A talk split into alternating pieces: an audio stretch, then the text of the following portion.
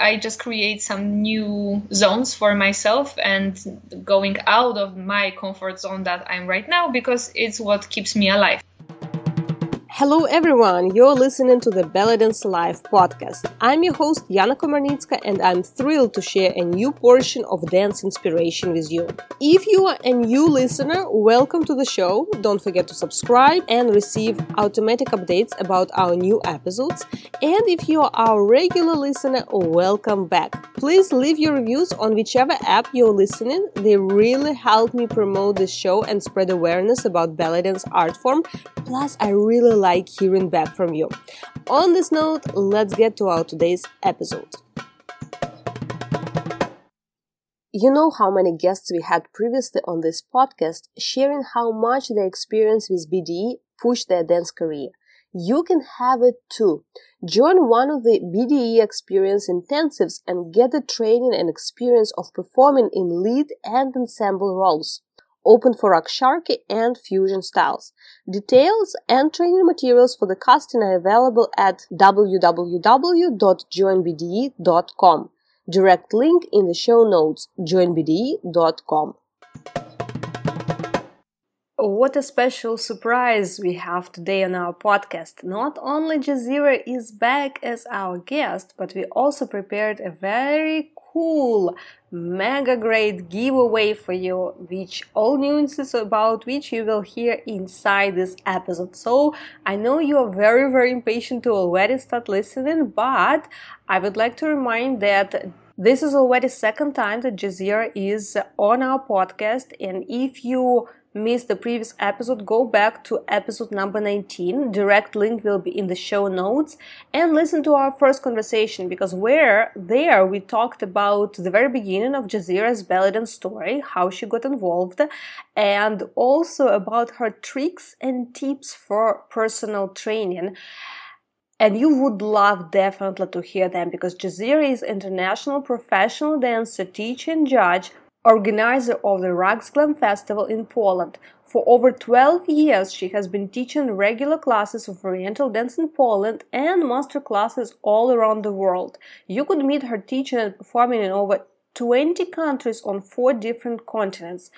In 2016, she played one of the main roles in Alice in Wonderland during a three month tour with BDE in China, and in 2017, she played the main role of mermaid and florist in Scheherazade 1001 Night Show during United States East Coast Tour. She is a multi-award winner of competitions including Etna Belly Dance Festival 2014 in Sicily, Polish Championship 2010 and semi-finalist of Poland Got Talent show in 2011. And this is just a very few of her awards and achievements.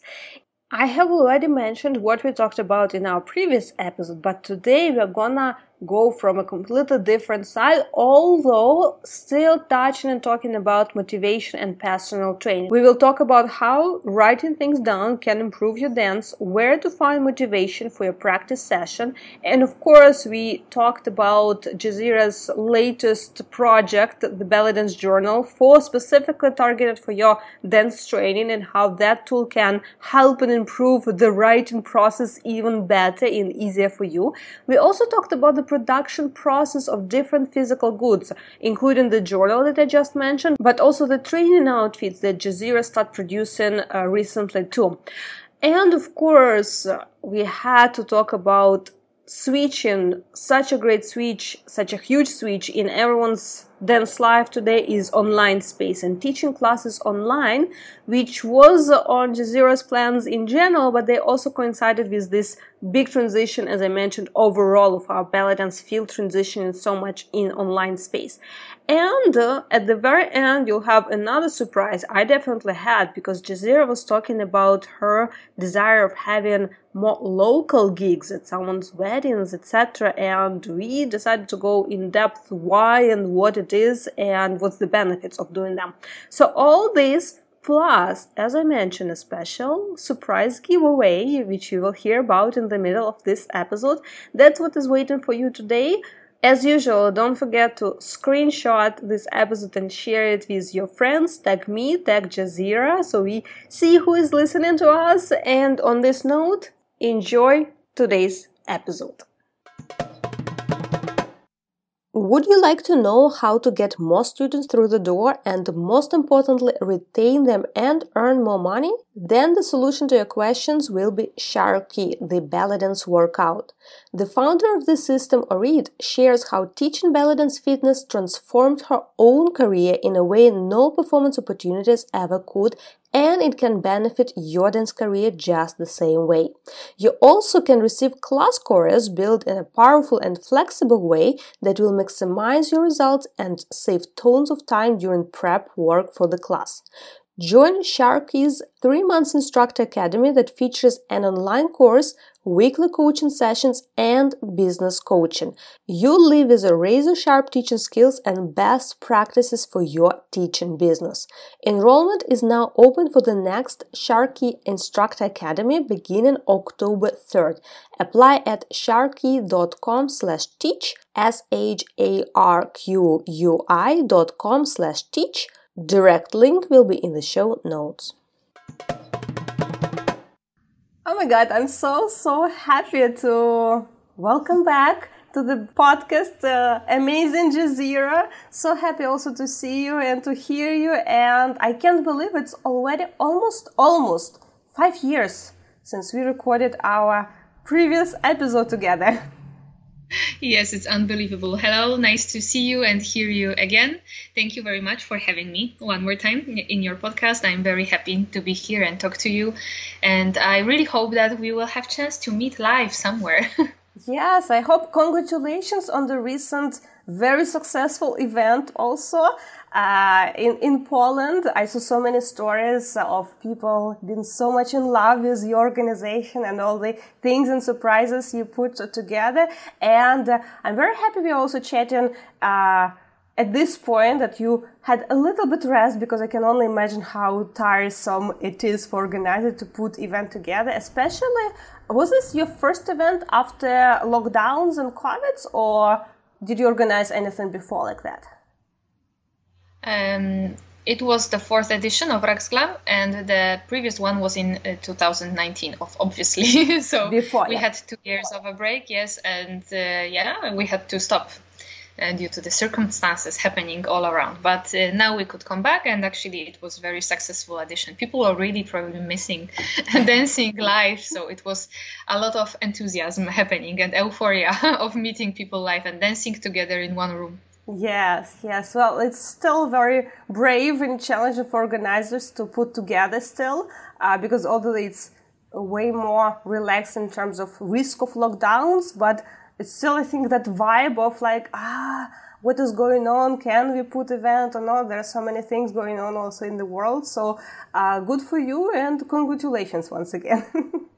Thank you very much. I actually, when I decided in the beginning of the year to do the, this event, I said to my husband, like, we are just going to do it, even if there will be like five people. I'm going to do it because I'm so tired of staying at home. Of course, like I enjoy teaching online. Uh, it's it's very great source of you know reaching to people and still being in the uh, community, but. Uh, yeah, um, dancing is in general made for happening live. So, yes. so I said like we are going to do it, and who will not be afraid to come, then they will come, and then we will do as many people as we will have. And it was actually much more than we expected. So, I'm very very thankful to all the participants and teachers who who decided to join.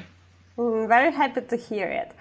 And for everyone who is uh, just tuning in and not aware, we actually did with you one already interview for the Belly Dance Live podcast. You were one of the first guests, also, I think. Um, well, I don't think, I know it was among first 20 episodes. So for everyone who didn't listen, go back to episode number 19 with Jasirah. Uh, and there are two reasons to do it. Uh, actually, three. First of all, we talked a lot about the beginning of your dance journey and your uh, development through different stages. And I absolutely sure for many people it's very interesting. It's like, okay, how did all ballet and stars started and train and do uh, did reach the career level that they have right now. So all that was covered there in depth. We also uh, talked uh, hmm, a lot about training tips from you and I will open a little secret which I don't usually share this but your interview is one of the most downloaded and most listened interview throughout the history of the Belly Dance Live podcast Oh, and so uh, which definitely tells that people are interested both in what you have to say and also in the content of uh, tips for training. And the third reason which i already mentioned we had a lot of tips for practicing at home on your own which is so challenging topic and subject for so many dancers and i really highly recommend the direct link i will include in the show notes so all our listeners, you don't need to browse and search back uh, through 200 episodes to find that one. You can just click there, but it's number 19, and I really highly recommend because it's definitely one of my favorites. and on the topic of training tips, uh, since that was the main subject of our previous episode, I just feel like let's start with this topic because this month, literally, you had some new addition to enhance dancers' practice at home even further. You created a special journal for home practice and in general dance goals for dancers. Uh, can you tell a little bit more about this? Sure, of course. Uh, so the idea came up uh, suddenly, literally suddenly, but I think it was growing in my head for a long time. And uh, it was growing probably thanks to students like everything i guess i believe everything that i uh, like produce in my life let's say uh, i do because some people ask for it uh, so i received so many questions like for last couple of years how i manage to stay motivated for my home uh, workouts uh, how i find inspiration like because people don't want to get up from the couch and how i do it and i actually since like forever I have notebooks for everything. Like I'm a notebook girl, and I have everything written down. Of course, not like everything, because uh, yeah, it would be a lie too. But uh, like I have always, uh, I always had notebooks for belly dancing. It was just a regular notebook, some something nice that I found in the store, not a regular notebook for school, but something like more beautiful with hardcover with some colorful pages. Uh, and uh, I was like adjusting this notebook for myself. So I always had pages for calendar to write down the events that I'm going. First, when I was a student, of course, it was like events where I attended to take some workshops, then some galas, some haflas that I was invited. Then, of course, uh, later when I was already a teacher, the events that I am invited to teach. Um, so all my like plans connected with belly dancing were in my own personal calendar that I put in my notebook. Then i had also like monthly calendar for all my uh, classes everything like if i had private classes as a teacher if i had private classes being a student. I wanted to have everything in there so i don't forget about the class.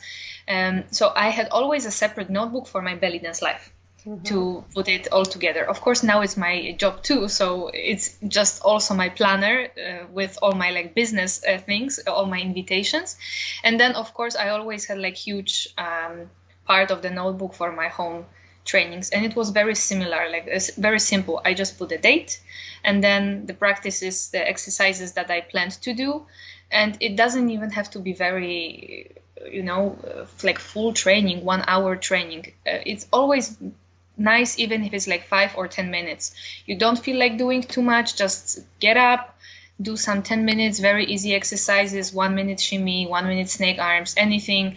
Very often after practicing for 10 minutes you even want to do more. It's like oh it's it's actually nice. So since i did 10 minutes i can do five more five more. And maybe you will end up doing like half hour of training. Maybe you will decide to do the choreography to repeat choreography um, so it was engaging a lot uh, doing very short workout mm-hmm. to start doing more. And even if it not if it's not if you don't have time or whatever, still 10 minutes is better than nothing because if you do it many times a week, you actually at the end of the month have few extra hours of training. So that was huge part. Also, I really loved to write down all the notes from choreographies. I really like liked to watch my liked, let's say not liked, but I, I knew that it was helpful. So uh, what I used to do, and I found it very like useful for me, was watching myself uh, on the video and trying to treat myself as a student mm-hmm. and see if I don't like something. Like maybe my elbows are too like you know sticky or something like this, or my smile is weird, or, or in this position I have like double chin or something like that. So I used to write down these kind of notes, uh, watching myself as teacher watching a, mm-hmm. a, student, not as watching myself, and being quite critical, uh, but also you know soft. Like yeah, we will fix it yeah, until I see it. I can I can fix my mistakes. Uh, so I used to have all of those things like ideas for the videos in my notebook. For example, you have an idea for let's say now reels are very common on Instagram. So you have some idea on reel, you think, oh, I will record it when I will be like on the beach next month in a holiday. And then you are on this beach and you forgot completely that you have to record this reel. So that's the thing for me too, that I write down what I want to record uh, a reel or a um, Patreon class uh, description what I want to record because I know later I will forget and it will somehow escape. I will remind after three months and I will be like, oh my god, I had to record that, but now I don't have time or I, the song is not in fashion anymore, whatever. So everything I used to write down. Uh, and then like both things that people asking me all the time how i keep myself organized and how i keep myself motivated for training plus the idea that i write down everything i decided well I can actually create something that people will use for writing down mm-hmm. because everything in my notebooks I did by myself. The notebook was empty, it was like plain papers, and I just put sections by myself before I start to using it, start using it. And then I thought I can actually print something like this for me. Ah, actually I can print it for more people so they can use it too. So this is how it how it mm-hmm. yeah. like came out of my head and uh, and because I had like a lot of uh, passion about it, I did it quite fast. Uh, you know, it was like the, the the moment that I came up with idea, I just sit down to write down, write down. See, I just sit down to write down the notes what I want to to put in my notebook, and then uh, I started to create it. Of course, later it went to the graphic designer and then to the print factory. Uh, so we got the product now. Yeah. wow.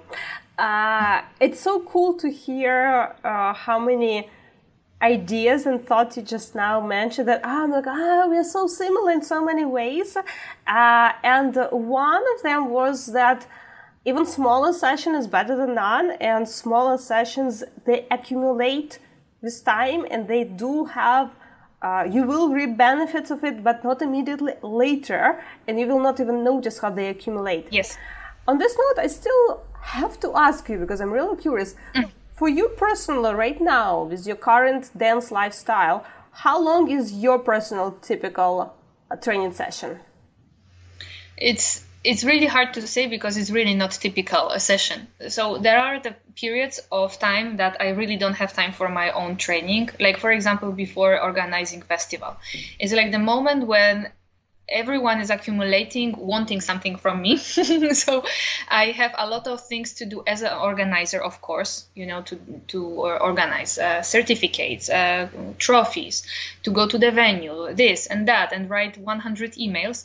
But then also students want to get ready so there's a lot of private classes. Someone is asking to coach choreography.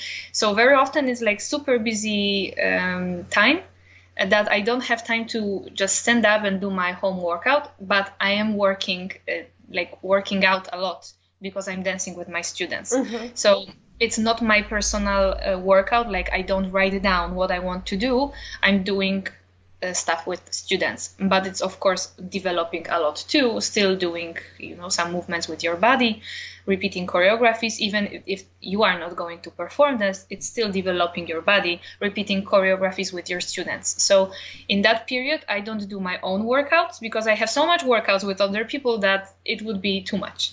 And then there are moments where i actually have a little like calmer maybe people are busy with Christmas, for example, and they don't want too much uh, private classes. So then I have much more time for my uh, home workout. And usually it's not that long. Usually it's like maybe half hour of typical like drills for belly dancing. You know, like shimmies, kick drops, some maybe drum solo combinations to drill isolations, maybe half hour. But then, of course, I go to the gym twice or three times a week too. Uh, then if I have a choreography uh, that I want to perform uh, on festival, I have to do a lot of like uh, rehearsals with my costume. So it's also a training, even mm-hmm. though not necessarily drilling some particular movements, but you dance choreography a couple of times every day. You record yourself even to check uh, the costume if something is not coming out of the skirt or something like this so it's really hard to say one particular time of training mm-hmm. because trainings are very different from each other. And in terms of recording yourself and vo- watching your own video, when do you typically watch and analyze it? Is it during the session, after, separate time? How does it work for you? Uh, I usually do it separate when I have time. Like if I record myself uh, at home or if I have a video from, uh, for example, festival and I want to check how it went, I see some mistakes and I write them in the the book, obviously. Um, and uh, it's usually not in the moment when I practice. It can be in the late evening when I have time to sit down.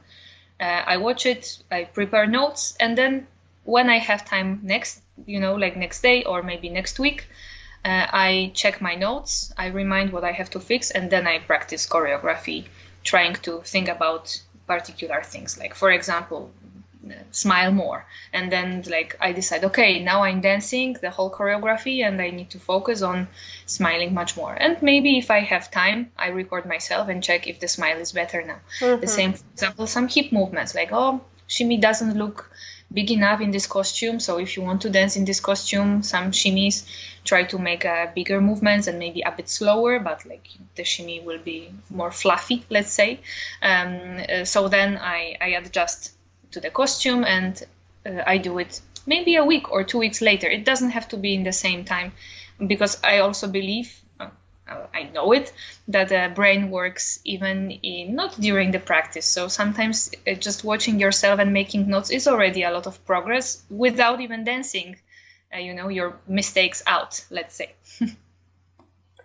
Writing down everything, uh, especially your uh, training plan do you find any extra benefits from it? Or because you mentioned one about just not forgetting like if you have a, a trip in a month and you mm-hmm. have an idea for your reels right now you just mm. put it in the calendar so you don't forget.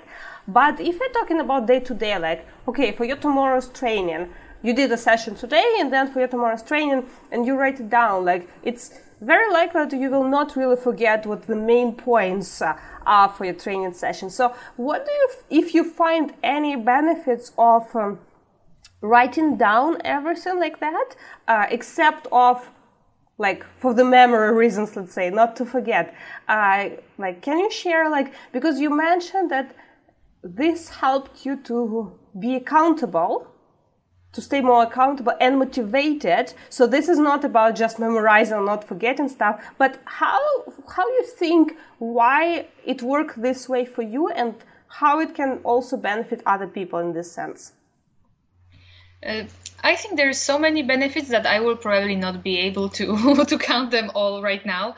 But uh, one thing, of course, about remembering things is uh, obviously important, and it sometimes can be really a lot long time. Like I open, I for example have a part of my notebook of the combinations that I came out. Like some, sometimes I I'm just in the plane, I listen to some music, and then in my head there is a combo to that music. And I have to write it down because I will forget.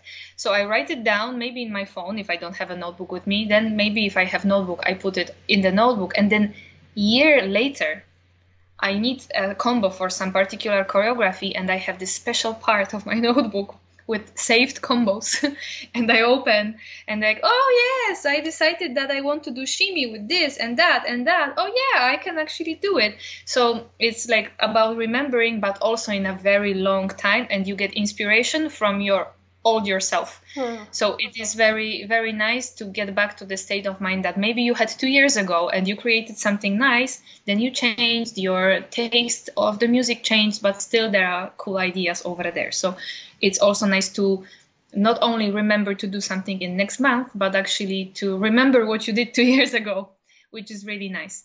Uh, and then when you write down your training, you can really follow your progress. So you can literally see that, oh, like month ago, I could only put a two minutes of shimmy and I was tired already. And now I write down the five minutes of a shimmy and I actually can do five, five minutes of a shimmy without any problem. So what is really nice is that you really have a proof of your progress on paper because uh, as we said earlier very often we don't see the progress if you practice every day or twice a week doesn't really matter that much but through many years the progress is so smooth that you don't see the progress. And i also very often hear from uh, students like you know i practice i do this almost every day uh, for the last couple of years and there is no progress how do you know that there is no progress? Like you have to measure it somehow if you want to know if there is a progress. Very often other people can tell you oh you dance so much better. Then then you have the proof from other people telling you that you make a progress. But you can even do it for yourself when you write down uh, about the choreography notes. Maybe they are different now and five years later five years ago. Then about the training sessions you see that you were not able to do some particular combo and now it's very easy to do this combo.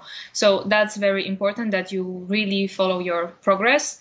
And actually what uh, used to help me too is to really write down my thoughts.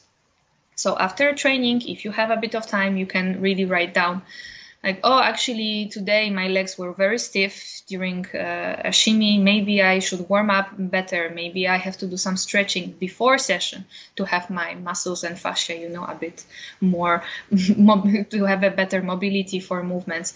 Or for example uh, when i was doing a lot of yoga and uh, chest opening exercises like camel pose and the bridge and the wheel pose and so on i've uh, realized that actually it helps a lot with the chest movements to make the range of movement much bigger without actually doing the chest accents. So um, I was practicing and I thought like, wow, my chest is like dancing a lot. Why? And then I thought actually lately I'm really um, working out a lot for Iraqi performance with a lot of back bends. And maybe the heart opening, chest opening exercises actually really help with the range of movements for my chest. So those are the things that I noticed during training and I try to write them write them down because then you have kind of like a proof. And I think that this is what motivates you. Like when you have a clear proof of the progress, then mm. you have better motivation for exercising in the future. And if you don't have the proof of the progress, you feel very demotivated. Like students who wrote me, like, I do it for so long and there is no progress. I feel like belly dancing is not for me. And if you just write down uh, your progress, you would see your progress and you would not feel so um, demotivated to uh, to practice in the future. So I think this is the the line kind of like when you you see the progress, you you see that it's worth practicing. So it's easier to to get motivated and inspired for practicing. Hmm. It's like a combination of uh, journaling for training plan and like journaling in the sense how we yeah. perceive journaling, which is so cool because I always say uh, it's very beneficial to go back to your old videos and to see them even sometimes from half a year you already will see within like six months very often the progress and difference if your training is consistent. Uh, not to mention like two three five years ago you definitely did have a progress. But in this case uh, what you are also suggesting it's a cool idea to see written your thoughts and the uh, exercises that were so difficult for you in there, maybe your goal at some point, now they became, for instance, your warm up for something yes. different. And it definitely motivates because I definitely agree that progress and seeing um, improvements. It's not even about seeing perfect results. It's just seeing improvements. That's already the motivation to keep going consistent, uh, um, consistently. Because also if we see always very easy and fast results, it kind of also demotivates because it doesn't challenge us, so it becomes boring very often too. So that doesn't work neither. we need to find that uh, um, focus on the process, but process that shows us improvement and growth. yes, and the the um, uh, what you mentioned about watching old videos. So lately, someone posted my uh, choreography of Between Big uh, song that I've recorded when I was in China. It was I think in 2019, the last one before COVID. And then uh, there were like two years of, let's say, break. not not so much break for me, fortunately. And then I was dancing this choreography again in 2022 because we started to come to the festival. So for two years, I didn't have actually time to perform this choreography. So I danced it once in December 2019 and then again this year and i see so big difference when the, when this person posted the chinese video from 2019 i said like wow i did so much better now so this is this is like also very motivating for me personally that I so much cannot wait to see how I will be dancing in five years because I know it will be better than now. So this is something that can maybe motivate uh, also other people when they see the progress they know that there is actually not the end of the journey and this is what actually is motivating for me because for me the journey is uh, pleasure not what you reach at the end yeah. so if the journey is never ending because you can always get better it's very motivating for me that there is always something new and even seeing myself right now being professional dancer being a teacher that there is a still always a space for development, it's very motivating for me. And the interesting fact, an important fact to remember that this kind of progress you often don't see on a weekly or even monthly yes. basis. It's like it does need to accumulate. That's why keeping your practice consistent and finding ways to motivate you, even if you feel demotivated or down, that's so important. And uh, that's very cool that you did this new tool for dancers to try in their practices implement and i'm very curious also about the production side because i think for you it's also this last few years you expanded your activities a lot in dance area and not just teaching which i'm very curious too because you switched a lot to teaching online but also on top of that you expanded it to literally creating products. And one of them is what we are talking right now, the journal. So for you, what was the most surprising thing that you did not expect that you will need to face or deal with this in the process of creating like physical production of this journal? Actually, I must say that with journal it was very smooth. Like uh, somehow uh, you know doing this kind of product is not a big deal i mean of course like uh, i had to have all my thoughts put together on paper obviously. Uh, i had to put everything to the graphic designer to create the cover to create the content inside to make everything working well later when it will be printed to not have anything you know cut out during the process. The the printing place that i chose in my city was also quite fast about it and they were very helpful. Like when i came there they showed me a lot of productions so i could choose the type of the paper the cover if i want round corners or not round corners and many other stuff. So actually it was very very smooth and i cannot even like complain about uh, one single thing in in the uh, journal production because it was actually surprisingly fast and surprisingly easy comparing to producing clothes. mm. And what was in the clothes production? Well, actually, process? with the with the clothing production, it is it is surprisingly a lot of stuff that may go wrong, and uh, if someone uh, starts to creating their own clothes in a, I mean in a bigger amount, not when you just ask one designer to make a costume for you and she does it for for your posture for your body type, then creating a clothes it's a lot of a lot of um, thinking about making the clothes fitting a lot of body types, of course. So you create the sizes, but then every S size or every M size is different, different height, different size of chest or hips. So you have to somehow think about it. Then when they create a prototype for you, uh, you have to practice with it to check if everything is good. If you are not, you know, lifting your arms and then the, the top is on your face suddenly, or uh, with the uh, with the skirt, that skirt is not coming up or falling down uh, then choosing fabric to to really have it uh, not wrinkly too much uh, and to to have like the coverage quite well so your underwear is not visible even if the color is quite uh, light for example as the sky blue that we have to to make sure that that it's not visible anything from from under the costume.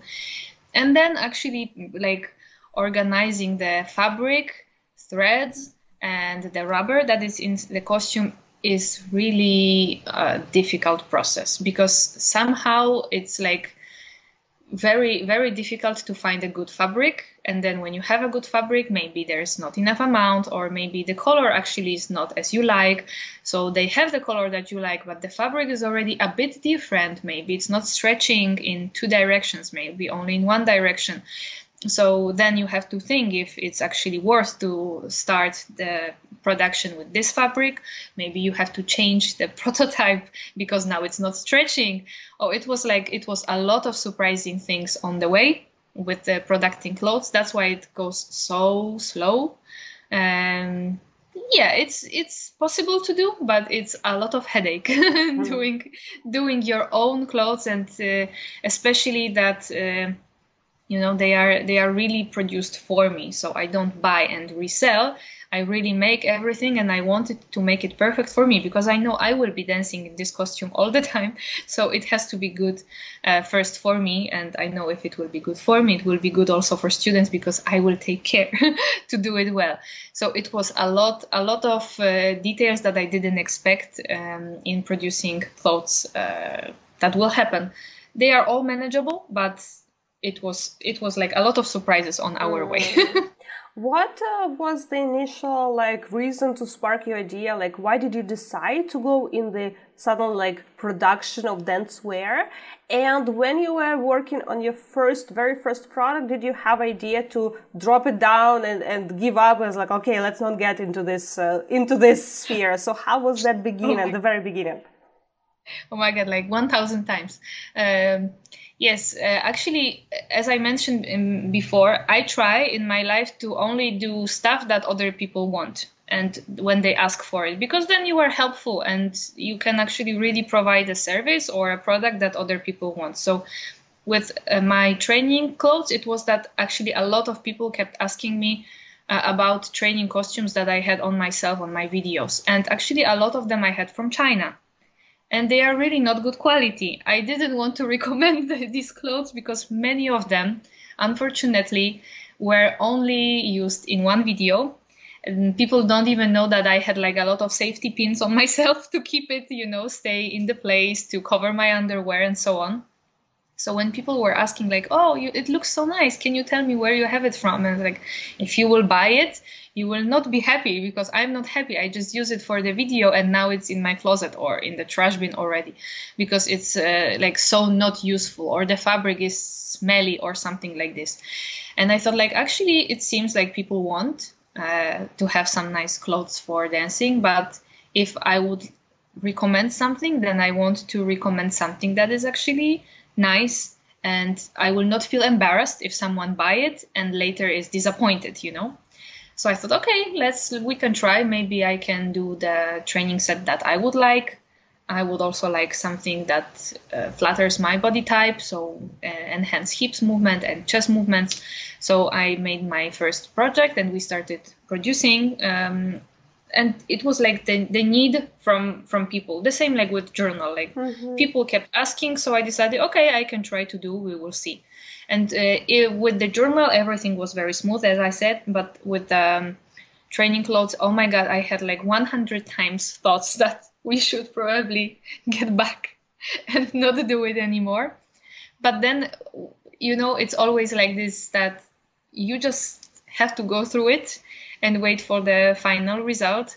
and when people are happy and they uh, send you positive feedback and they uh, keep asking for more then you decide okay let's let's do more. Let's let's keep it going because we have to probably just get used to the new production you know the process. We have to get used to new problems let's say and then when these problems will be normal for us they will not be problems anymore. They will be just normal things to to manage and it will be much smoother in the in the future and we will actually only be enjoying the the final mm-hmm. part. So so that's why actually i didn't stop. I just decided okay we just have to go through it and leave it behind.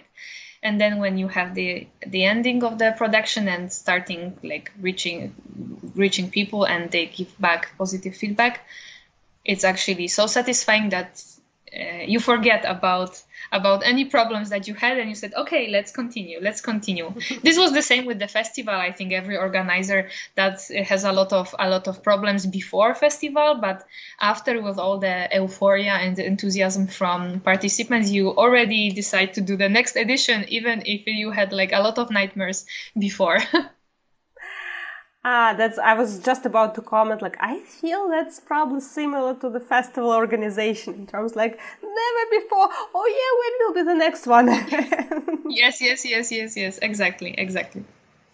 And uh, uh, have you like your decision to produce uh, a training outfit? I'm very curious also from the point of view because many of our listeners maybe also either managing something like it or considering start some kind of production, regardless is it uh, trading wear or any other stuff. But specifically for clothing, uh, what was your choice to do it something locally that you can, you know, like touch, talk to designer, address some things, uh, touch the fabrics, or was it something like you know remote? Because I know, if I'm not mistaken, I, I'm not really involved, but I think in European Union it's the whole set of headache of producing and selling physical goods. It's like the whole, like, different rules, but at the same time doing it outsourcing from different country, it's the whole other set of headache because you are on distance, like you, you're not physically present there. So if you don't mind uh, sharing, because I'm definitely sure that for some people who are thinking, especially after, you know, a few years of lockdowns that all are seeing changed completely and many people are now trying to find again their place in the dance world and sometimes changing it would be interesting to know like about differences if you had any experience with different approaches and what was your choice for this uh, like for me it was always obvious that i'm going to do it basically in my city. Not even like in my country but really close that i can uh, drive a car there and uh, any day and check if everything is uh, well. I think the like main reason that i didn't even think about is is that i really like to have everything under control.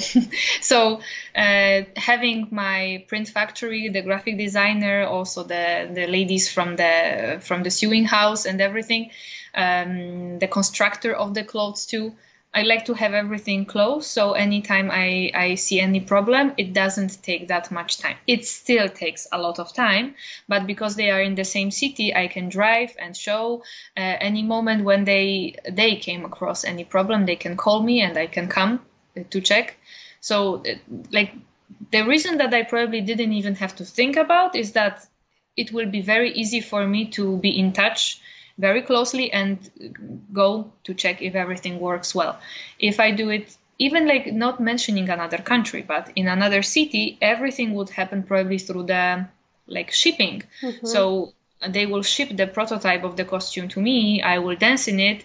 Then I will ship the costume to them with my notes. And instead of that, I can just drive a car, put the costume on myself, and show the constructor hey look this is a problem here and that and maybe we should do longer this one because you when i reach my hand up you see blah blah. So uh, thanks to the fact that it was everything in my city it's um, like i can have everything under control and really make sure that everything is done as i want Otherwise, it's uh, only with the shipping, it would be very, very difficult. I would not even consider doing it in another country. I know there are countries that I could do it much cheaper uh, in the world, but it, I believe that it goes with uh, other problems that uh, you never know what you will actually receive. Like they will send you your product, and if the product is wrong, like 500 pieces, what are you going to do now? Yeah. You paid for the fabric, you paid for uh, threads, you paid for making it, and then you check and everything is wrong. What are you going to do?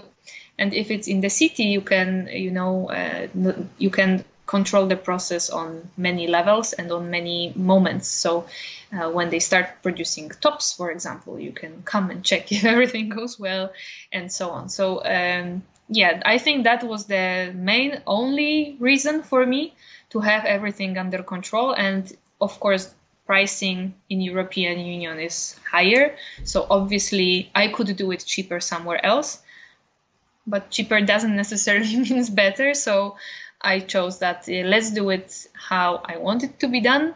And I'm sure that my clients, my customers will appreciate the fact that it's uh, made with care.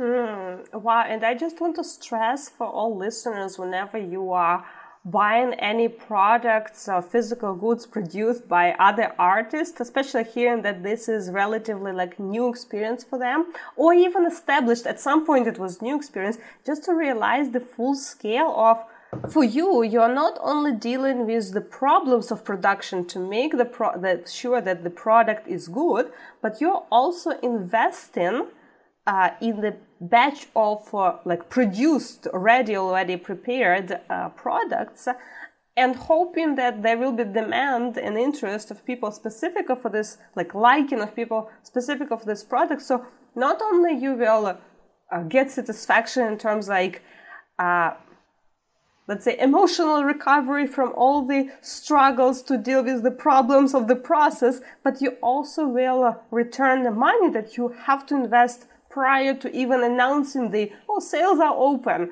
uh, in order to produce all these costumes. And regardless of which uh, like you know way someone choose to produce the product it's always uh, the whole ordeal and the whole like risk a big risk of uh, is it worth it? That's why i was curious about your experience when you were producing especially your very first design how many times you actually thought of dropping it down and not getting involved and risking is all that uh, on top of having headache? So thank you for sharing. That's uh, interesting to know. Actually i didn't i didn't have i never i think i never had doubts that um, that the product will not be good. I mean that people will not want to buy it because i knew that if it's going to be done then it's going to be done like I want. And if it will be done like I want, it means it will be good. So people will be happy about the product. So, like, I knew that if we will get to the end, I wasn't afraid that maybe I will be, you know, at my home with 500 pieces of belly dance costumes and no one wants to buy it. I knew that people will like it. So the headache was during the process to make sure that that the ending is soon which was really long time for the belly dance costume. Um, so the, the, the whole process was kind of like tiring that it took a lot of time and a lot of effort, but I I didn't have uh, like doubts that it will be something that people will appreciate because uh, as I said in the beginning, like I, I didn't start doing stuff out of my head it was always like asked by clients someone asked here and there and there and there and then it comes to me like when there is like enough people telling me that they are interested in the training mm-hmm. clothes i said okay let's try to do it or here like when um, enough of people uh, were reaching me asking about home workouts i thought like yeah maybe they actually can can use my ideas with the with the notebook so they can they can buy it and they will be happy about it. And maybe that's why i wasn't afraid about the the final part that i'm risking investing my money because somehow i felt that it's going to be good at the end. The the, the process with the training clothes uh, and facing all the um, difficulties in the textile uh, let's say textile uh, area business. Uh, that was something that I was thinking that maybe maybe we should drop it because it, it seems like instead of focusing maybe on dancing, I'm focusing on you know finding a fabric but then eventually again like it was because you start everything in the beginning is very hard because you have to learn. But then when you have a lot of things set up you have your favorite place with fabrics you have like your favorite person who is constructing clothes you have your favorite designer graphic designer factory whatever then it goes much smoother. But the, the, the beginning when you have to try everything from from the start from the very beginning find your people it takes time because you have to kiss a lot of frogs before you will find a prince That's a good comparison. Um, how many frogs did you have to kiss? did you have to change uh, any of the uh, people involved in the process in the beginning, like the constructor or the people who were sewing or the uh, except of maybe fabric uh, oh sorry mm-hmm. uh, fabric stores but i mean people involved in the process did you have to deal with changing oh no let's change from this designer to that designer yeah three times oh wow three times before the first uh, that's where yeah this cafe may not cut out wow. Okay. I think to sort of summarize our little section of talking about products mm-hmm. and you expanded, I think we have, it's a perfect time to do a little announcement that we were talking about. Mm-hmm. So during these few years, you got uh, two new products along with your classes, which I'm also very excited to chat, but you have training wear and you have journal.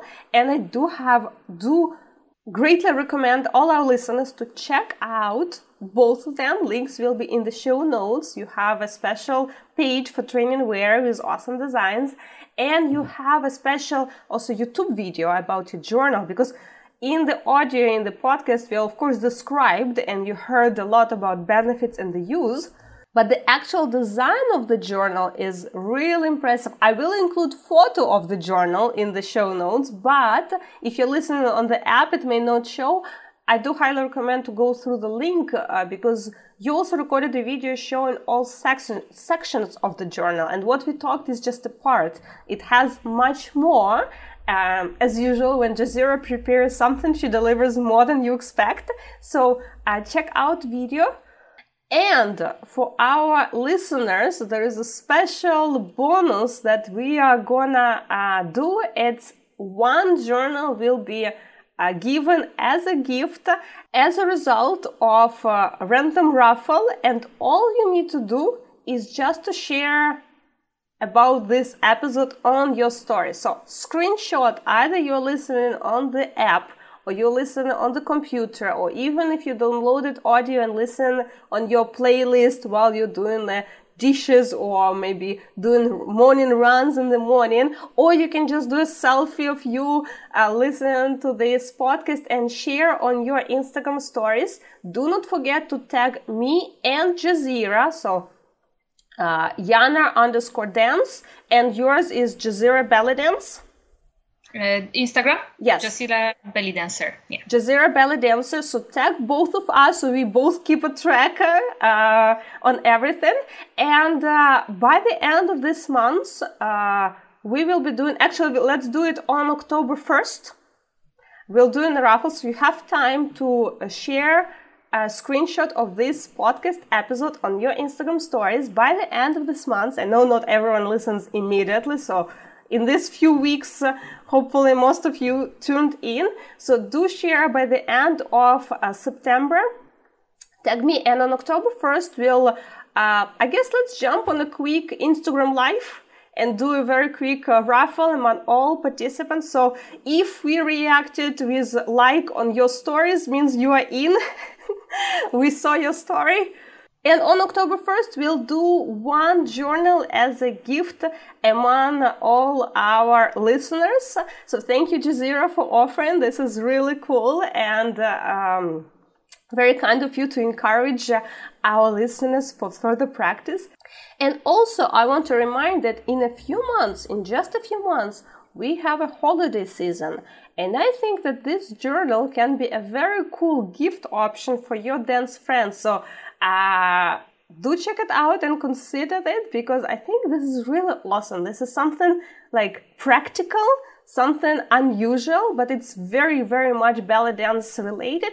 And the design of graphics of this journal absolutely awesome. That's why I encourage everyone go to the link and watch a YouTube video or take a look at listed photo because it's really looking gorgeous. Thank you. and now I actually want to uh, move back to your regular activities, let's say, of actual dancing and teaching, because since our last interview, uh, there were a lot of changes too, and you really moved online a lot. Like everyone moved online, but you really took it uh, very like serious, and you started your Patreon account, doing uh, videos. Can you tell a little bit about this transition to move online? And was it due to lockdown or it was something that was on your mind for a long time and just happened to finally being realized?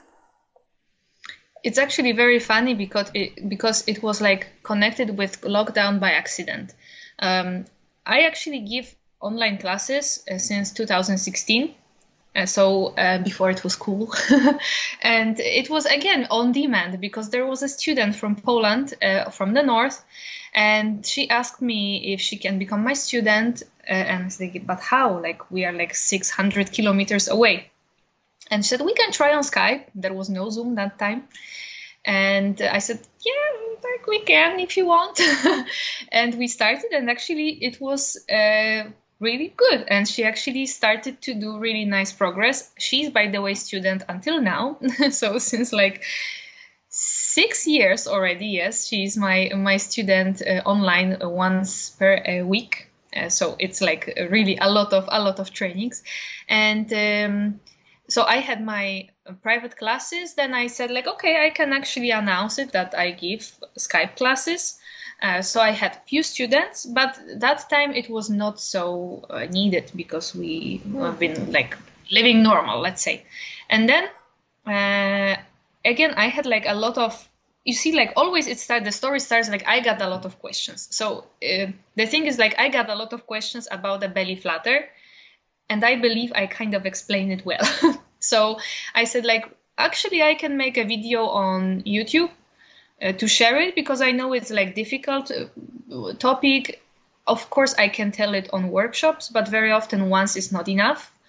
So it's nice if there is a video on youtube so people after workshops they can still come back to the knowledge or people who actually don't have any chances to practice with me because i'm not maybe invited to their country they still have my way of explaining a vacuum and belly flutter and then i thought actually maybe i can do something bigger because so many people asked about the it sounds funny so many people asked about the belly uh, work about the belly rolls and accents. So I thought, okay, let's do like the whole challenge. It will be funny. I will record something uh, nice, and the, like I will show people that actually, it really, it's not a magical trick that I have this kind of belly movements, and they can have it too until they will practice regular.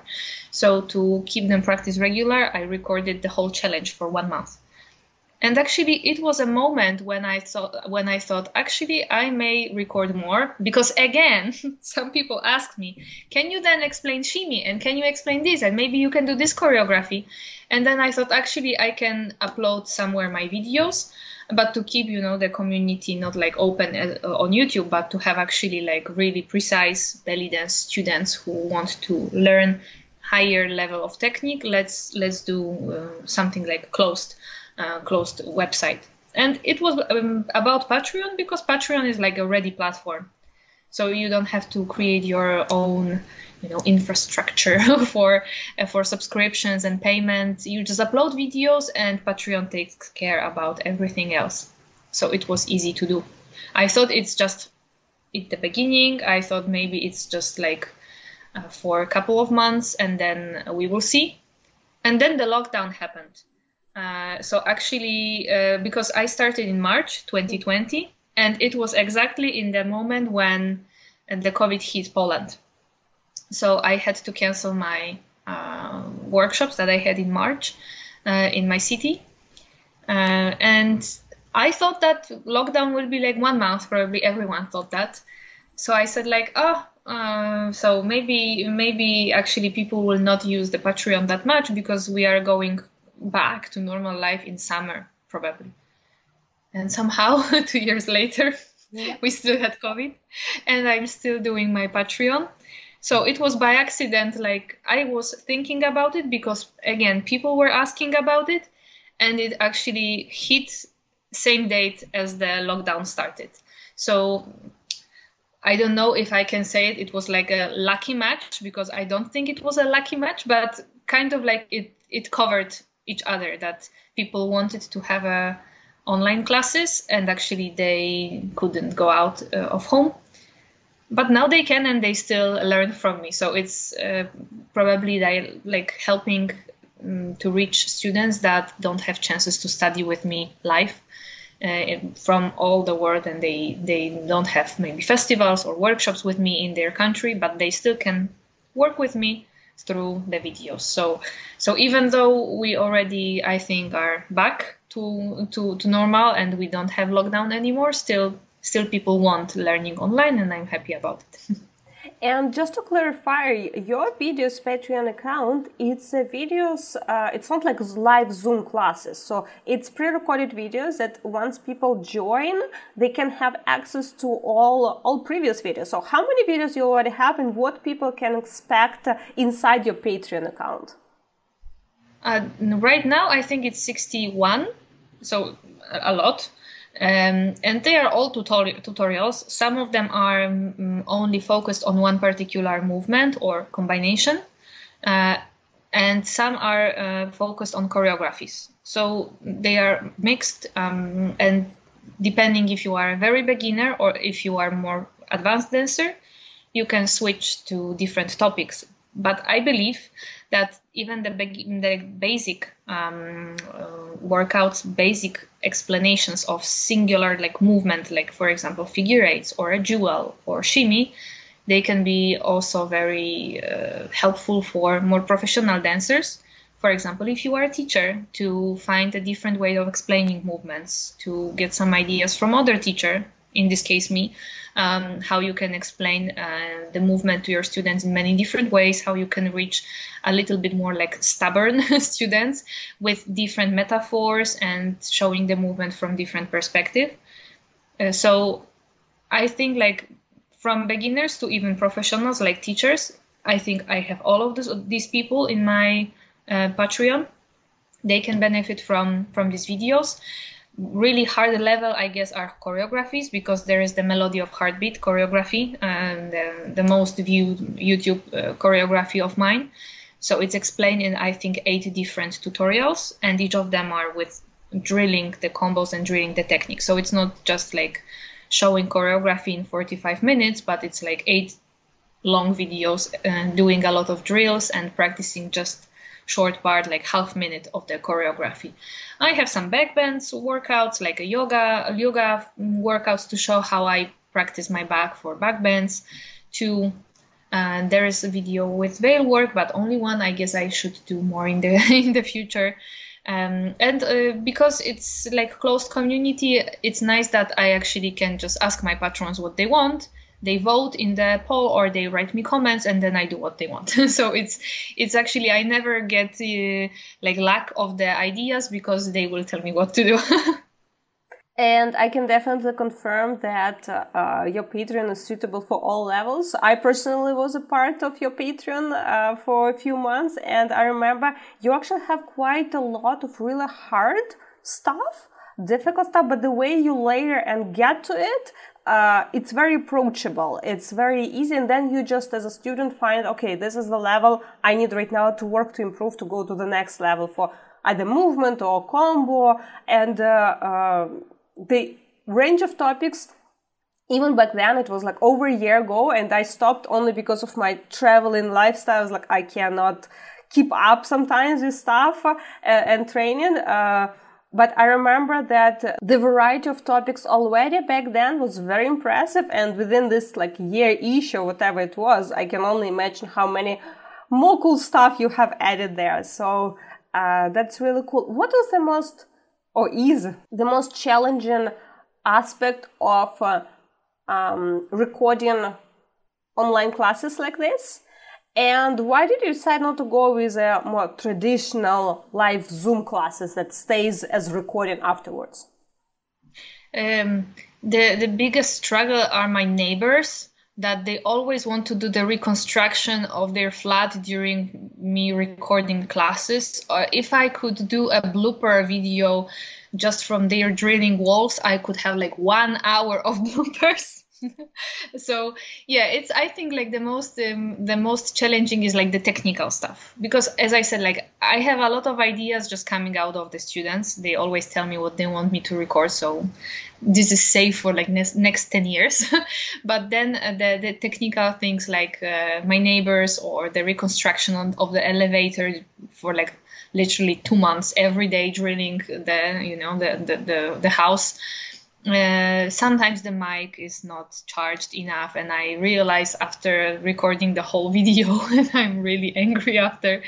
So so stuff like this uh, are the most challenging. And actually i um, I do some workshops for my patrons uh, live on Zoom, and they are like closed Zoom classes only for them. So they got the link and they join, and this workshop is for free. So it's like as my thanks for them to being with me all the time and learning from me. The workshop is extra. So i do the uh, zoom classes live too uh, and uh, sometimes i um, give the link to the recording for maybe one week. As i mentioned you always deliver more than people expect. Uh, but um, uh, but uh, I decided to do the pre-recorded classes because then there is, let's say, not the interruption of of a students. I mean, if it's a live workshop, people have uh, questions, and and when someone is watching later is not not necessarily maybe interested in these questions. When I have a pre-recorded class, I can tell everything that I want, and believing that everything is like needed. So saying this like some people really like uh, live classes, live I mean live Zoom classes because they want the interaction, and some people prefer pre-recorded classes because they don't want the interaction. They want to play it when uh, there is a time. They don't want the introduction like, "Hey, how are you? The weather is nice," you know. like when sometimes like in the recording you have everything that later you have a chat and so on. So like uh, pre-recorded classes are quite compact because you just squeeze everything in half hour. So um, I did both uh, in, during COVID uh, the Zoom live classes open to everyone. They could they could join the classes uh, during Sunday because on Sunday you are not supposed to drill a wall. So there were like um, Sunday workshops. If someone really likes to attend live and see me live on Zoom and talk to me, and then the pre-recorded classes if someone doesn't feel like you know live classes are for them and they want to have access to the videos anytime they want and they can play it 100 times so I think like doing both can satisfy a lot of people. And actually, a lot of people do both. Like um, a lot of my patrons took take workshops, and a lot of people who take workshops they later join Patreon. So, so it's like both for many of, mm. of people. Mm, that's cool. So at this point of your dance journey, your dance career, you have many different hats. You are uh, international traveling teacher. We are back to international festivals. You're festival organizer. You are uh, actual teacher, like for regular classes with your Patreon account and your workshops. And now you have two more hats of producer of training wear and producer of this awesome new product, completely new product, uh, journal for belly dancers. Uh, do you think about any other new hats to put on your head in the nearest future? uh, I don't know mm, because there there is a lot of ideas that they die and some ideas they just jump immediately like the one with journal and then they they just got real like done during a couple of months um, I don't know if there is too much time for more. For example, I would really like to have more gigs, uh, you know, just uh, commercial shows, uh, for example, in Poland. But then it's really hard to match it with all the traveling to to find the time because if I got some invitations, very often I'm already booked for some festival. So if someone wants me to dance in their wedding, I'm already booked, for example, uh, to Germany for a festival, let's say. So not everything can be done. uh, not, not, all the fields can be done uh, in the same time because uh, you are just one person. okay, okay, but here I want to actually slow down because that's unexpected. Uh, why? That's a question that most likely many listeners right now have. Why would you like to have more gigs? Because on the festival, uh, let's say, world, many dancers they kind of feel it's opposite it's other way around. You start maybe with local gigs but you want to grow up as international teacher going from festival to festival. And now hearing from you who has international career and you're reputable teacher invited all around the world and suddenly you're talking that you would like to have more gigs performing at someone's wedding in, in like your city or in poland in general. Why? What's what's calling there for you Um, well, one thing in general is that I like my life to be interesting. So when uh, when you have a lot of different fields that you work in, it's interesting. That's why maybe I do so many things because it's interesting. Like if you keep doing one thing, for me personally, because there are people who enjoy it, but for me personally, doing one thing all the time would be probably boring at some point and I would not feel the sparkle anymore and butterflies in my belly. and I like to feel them.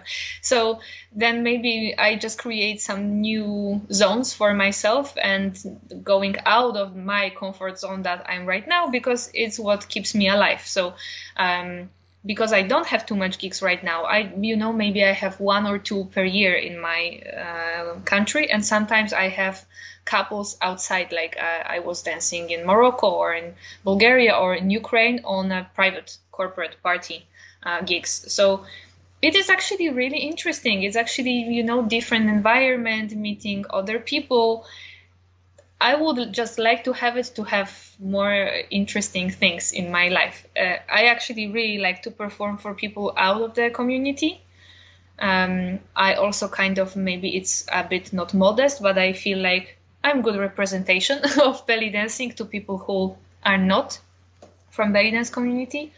So to be able to perform belly dancing at a wedding when people don't know what is belly dancing it's nice maybe if I can drag few girls to join classes in their own city or in their own country and join us, our belly dance community. So there is plenty of reasons, but I guess like having life interesting is one of them, the most important. oh wow, that's uh, that's cool, uh, cool to hear, and I'm very happy to hear too because that's indeed very important also for professional dancers uh, to be in the environments to perform for general audience because that's where stereotypes actually break. If all professional dancers just go to the uh, inter- like festival scene or they only go to Cairo, let's say, then all the people around the world who we are complaining, oh, they so do so many stereotypes that oh, belly dancers just shaking uh, hips in the like hip scarf with coins and that's it. That's where they will be left with because that will be only not really that professional dancers performing or people who don't even didn't even study belly dance. They just think it's shaking hips in the belt. That's what the general audience will see. They will be left at at events i think the restaurants and the gigs like weddings or corporate gigs. That's the main entry point for belly dancers to be in touch really with general audience because those guys they will not come to guys or ladies. They will not come to belly dance concert. You need already to be aware that there is a such thing as belly dance gala show somewhere. You need to search for it.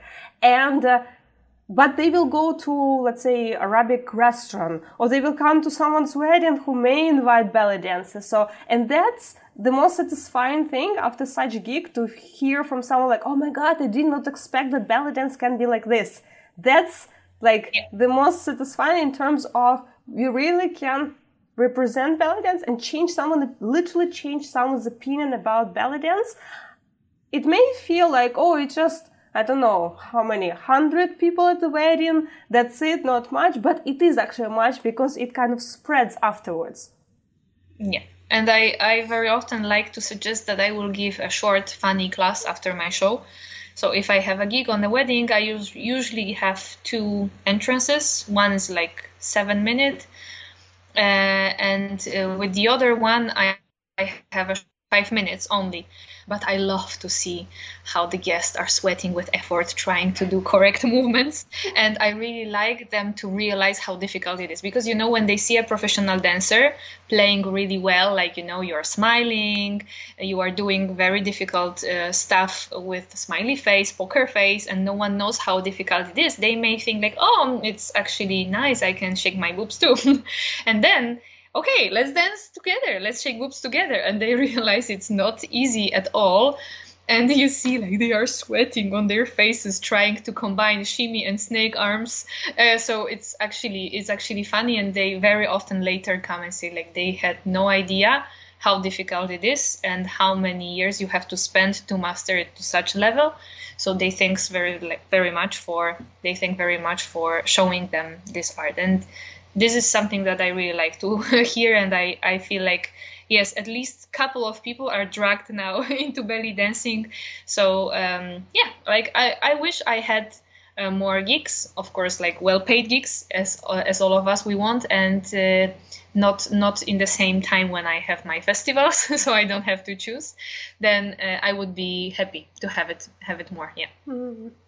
That's so interesting, and thank you so much for this really uh, I feel it was a conversation about different facets of uh, belly dance activity and all the range of stuff that we can do because we briefly, but we literally talked about starting from festival organization, like more traditional, to suddenly creating completely new product on the market, like journal, let's say.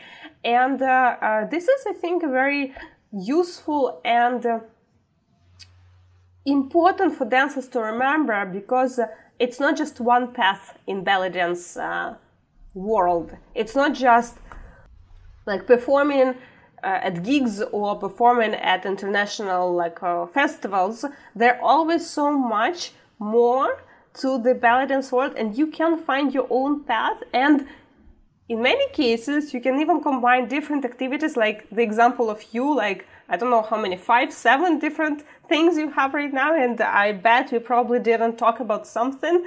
Uh, oh no, it came. I yeah, it came to my mind because you asked me about different ideas. So mm. I have one that I forgot. See, like I have to write it down. Um, actually, literally, there were like um, three, I guess, at least three people who asked me in last couple of weeks directly if I'm going to prepare something like a belly dance retreat that they would like to go out with me to some other country to stay there for one week maybe to have some belly dance classes but then also spend time together and maybe have like you know a barbecue or some uh, excursions. And i thought actually it would be like great because i both love dancing and traveling so it would be really cool to actually make people meet uh, like make them in one place uh, with belly dance classes but then maybe uh, go to see some beautiful waterfalls together or do some you know boat trip or something like this. So this is something that is like um, swirling in my brain for last couple of weeks because again because people are telling me. So that's great source of ideas clients.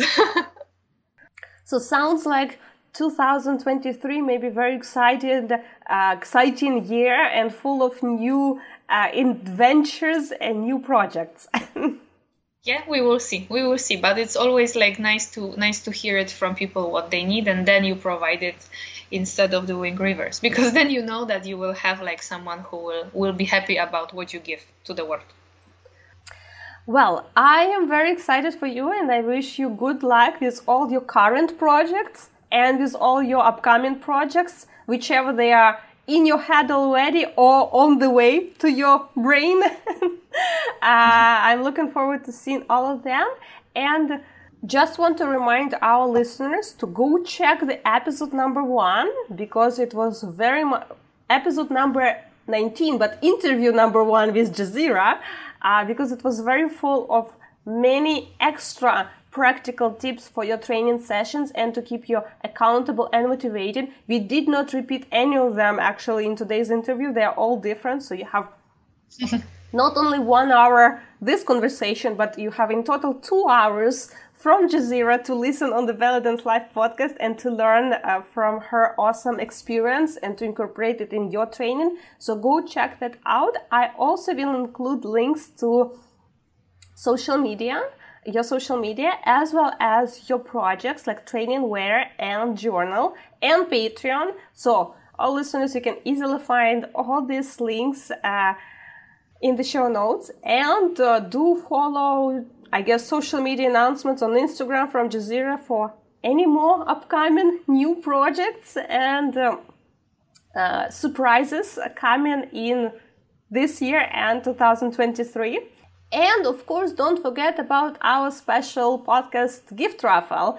Screenshot this episode wherever you are listening, post it on IG stories, tag me and Jasirah, and this is all by the end of this month. And on October 1st, we'll do one gift of journal as a result of our random gift raffle. So all of you have uh, equal choices, and also you will be uh, uh, sharing the news with your friends, so helping other people to discover how they can improve their training sessions too. So, two in one.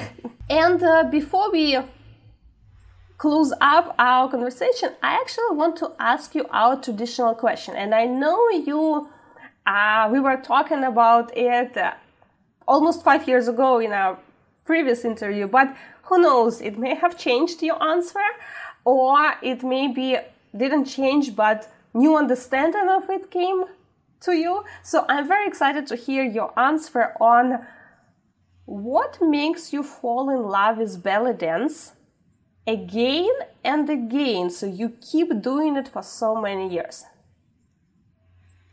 Um, i think that maybe it it will come um, uh, from today's conversation and it will be very personal but i think it's like the appreciation of people who are reaching to me keeps me really motivated to uh, never stop. Like they kind of give me the proof that my work is needed. So they keep me working like asking for classes asking for other things.